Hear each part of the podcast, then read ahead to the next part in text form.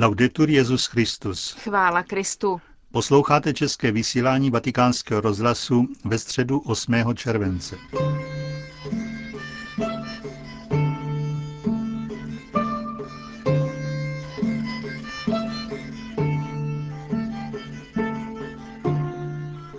Modleme se za politiky, kteří se sešli na zasedání G8 v italské Aquile. Vyzval dnes při generální audienci Benedikt XVI. věřící, schromážděné v aule Pavla VI. Po skončení audience se svatý otec setkal také s manželkami politických vůdců G8, které doprovázely italské ministrině Mara Carfagna a Maria Stella Gelmini. V katechezi připomněl Benedikt XVI. svou novou encykliku Caritas in Veritate, která vyšla včera. E Drazí bratři a sestry, má nová encyklika Caritas in Veritate, která byla včera oficiálně prezentována, se pro svou základní vízí inspiruje úryvkem z listu svatého Pavla Efezanum, kde apoštol mluví, aby jednali podle pravdy v lásce. Spíše žijeme podle pravdy v lásce a tak porosteme po všech stránkách v něho, v Krista, který je naše hlava. Láska v pravdě je tedy hlavní hnací sílou pro rozvoj každé osoby i celého lidstva. A právě proto kolem zásady Caritas in Veritate krouží celá sociální nauka církve. Pouze láska osvícená rozumem a vírou může dosáhnout cílu rozvoje vybavených lidskou a poličťující schopností. Láska v pravdě je zásada, kolem níž krouží sociální učení církve, princip, který nabývá operativní formu orientačních měřítek. Encyklika připomíná hned v předmluvě dvě základní měřítka. Spravedlnost a společné dobro. Spravedlnost je doplňující částí oné lásky projevované skutky v pravdě, níž apoštol Jan vybízí. A milovat někoho, to je chtít jeho dobro a účinně o ně usilovat. Vedle osobního dobra je dobro spojené se společenským životem osob. Tím účinněji se miluje blížní, čím více se člověk zasazuje o společné dobro. Jsou tedy dvě operativní měřítka. Spravedlnost a společné dobro. Díky tomu druhému láska nabývá sociální dimenzi. Každý křesťan, říká encyklika, je povolán k této lásce. A dodává, je to základní cesta lásky. Come altri documenti del Magistero, anche questa enciclica riprende jako jiné dokumenty učitelského úřadu, také tato encyklika přejímá, pokračuje a prohlubuje rozbor a reflexi církve o sociálních tématech životního zájmu pro lidstvo našeho století. Zvláště navazuje na to, co, co napsal Pavel VI. před více než 40 lety v Populorum Progressio, milníku sociálního učení církve, ve které velký papež vytyčil některé rozhodující a stále aktuální linie pro celkový rozvoj člověka a moderního světa. Světová situace, jak rozsáhle dokumentují zprávy z posledních měsíců, i nadále prezentuje nemalé problémy a skandal propastných rozdílů, které zůstávají navzdory závazkům učiněným v minulosti. Na jedné straně se zeznamenávají obrovské sociální nerovnosti, na druhé straně se volá z mnoha stran po neodkladných reformách, aby se srovnal rozdíl ve vývoji národů. Je v globalizace může k tomu poskytovat skutečnou příležitost, ale kvůli tomu je důležité, aby se přiložila ruka k hluboké mravní a kulturní obnově a k odpovědnému rozlišování, co se má volit pro společné dobro. Lepší budoucnost pro všechny je možná, bude-li se zakládat na znovu objevení základních mravních hodnot. Je totiž zapotřebí nového ekonomického plánování, které by znovu vytyčilo rozvoj globálním způsobem tím, že se bude zakládat na etickém základu odpovědnosti před Bohem a před lidskou bytostí jako stvořením božím. L'enciclica, certo, Není záměrem encykliky poskytovat technická řešení rozsáhlých společenských problematik v současném světě. To není kompetencí učitelského úřadu církve, avšak připomíná velké zásady, které se ukazují nezbytné pro budování lidského rozvoje v příštích letech.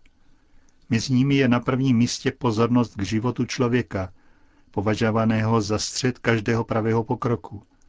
Respektování práva na náboženskou svobodu, vždycky úzce spojeného s rozvojem člověka.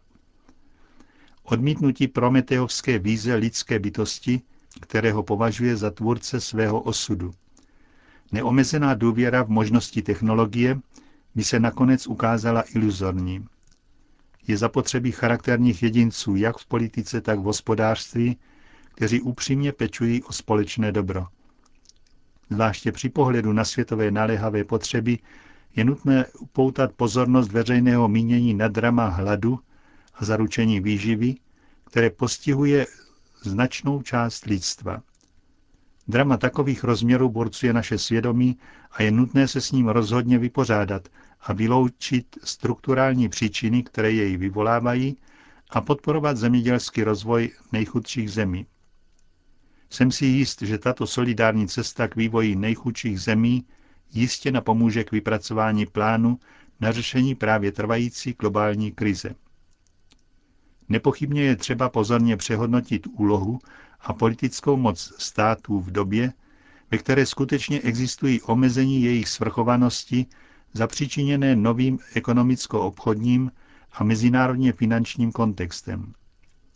Na druhé straně nesmí chybět odpovědná účast občanů na národní i mezinárodní politice díky obnovenému nasazení odborů, které jsou povoláni obnovit společné působení na místní i mezinárodní úrovni.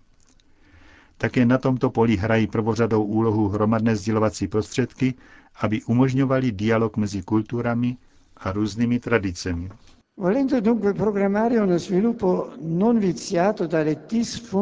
Chceme-li tedy plánovat rozvoj nenakažený špatným fungováním a deformacemi, dnes tak všude citelnými, je nutné, aby se všichni vážně zamysleli nad samým smyslem ekonomie a její účelnosti. Vyžaduje to ekologické zdraví země koule. Dožaduje se toho kulturní a mravní krize člověka, která se jasně vynořuje ve všech částech světa. Ekonomie má zapotřebí etiku, aby správně fungovala. Má zapotřebí znovu nabít důležitého přínosu principů nezištnosti a logiky daru v ekonomii trhu, kde zákonem nemůže být pouze zisk. Avšak toto je možné jenom tehdy, když se všichni o to budou snažit. Ekonomové, politici, výrobci a spotřebitelé a předpokládá to výchovu svědomí, které bude dávat sílu mravním měřítkům při vypracování politických a ekonomických plánů. Právem se z mnoha stran apeluje na fakt, že práva předpokládají odpovídající povinnosti. Bez nich jsou práva vystavena riziku, že se zvrhnou ve své voli. Je zapotřebí, aby celé lidstvo žilo jinačím životním stylem, v němž se povinnosti každého vůči životnímu prostředí spojují s povinnostmi k osobě, která má být nahlížena sama v sobě a ve vztahu k druhým. Lidstvo je jedna jediná rodina a plodný dialog mezi vírou a rozumem ji může jen obohatit a učinit ještě pronikavější dílo lásky ve společnosti a vytvářet vhodný rámec, aby se podporovala spolupráce mezi věřícími a nevěřícími ve společně sdíleném výhledu pracovat pro spravedlnost a mír ve světě. Jako vůči měřítka pro tuto bratrskou interakci vytyčují v encyklice úzce spojené zásady subsidiarity a solidarity.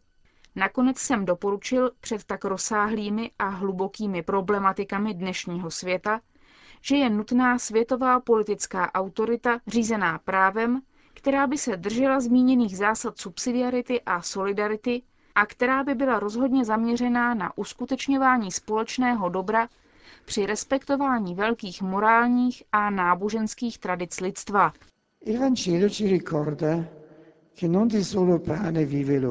Evangelium nám připomíná, že člověk nežije jen samým chlebem. Hmotná dobra nemohou uspokojit hlubokou žízeň jeho srdce. Horizont člověka je bez pochyb vyšší a rozsáhlejší.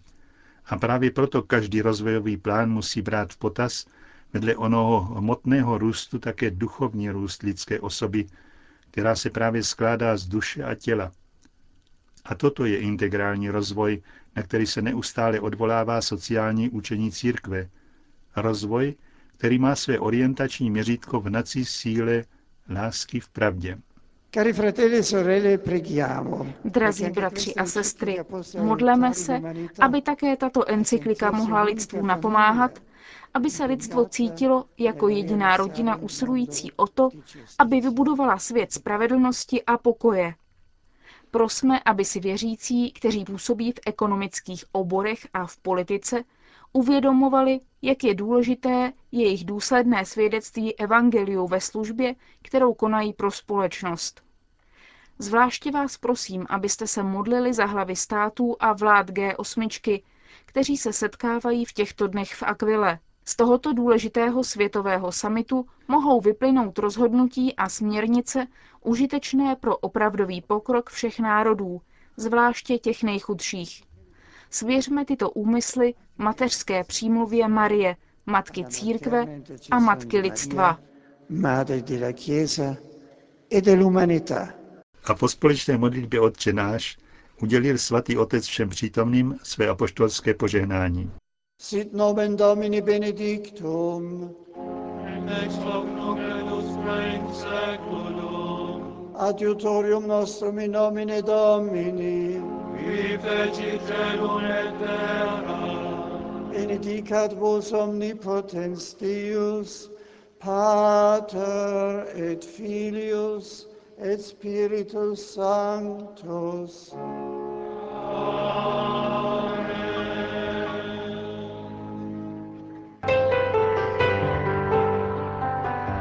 Další zprávy. Benedikt XVI. novým motu proprio Ecclesiae Unitatem provedl restrukturalizaci papežské komise Ecclesia Dei, která má na starosti jednání s tradicionalistickým bratrstvem svatého Pia X. Komisi založil Jan Pavel II. v červenci roku 1988, krátce poté, co arcibiskup Marcel Lefebvre udělil čtyřem kněžím nedovoleně biskupské svěcení.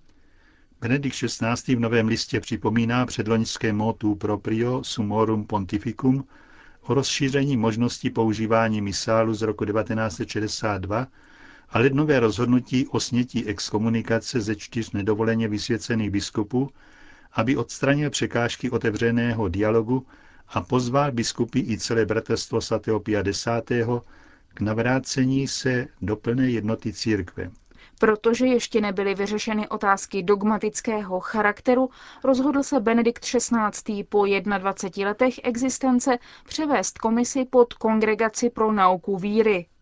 V dokumentu ustanovuje Benedikt XVI., že předsedou komise Ecclesia Dei bude předseda Kongregace pro nauku víry.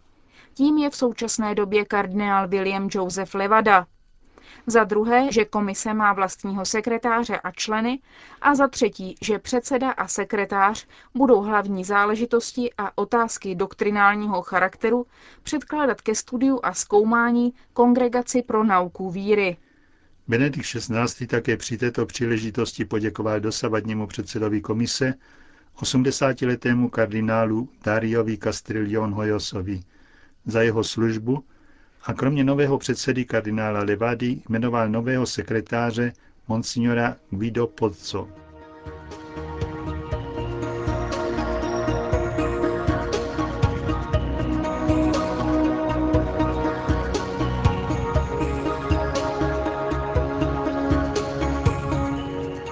Končíme české vysílání vatikánského rozhlasu. Chvála Kristu. Laudetur Jezus Christus.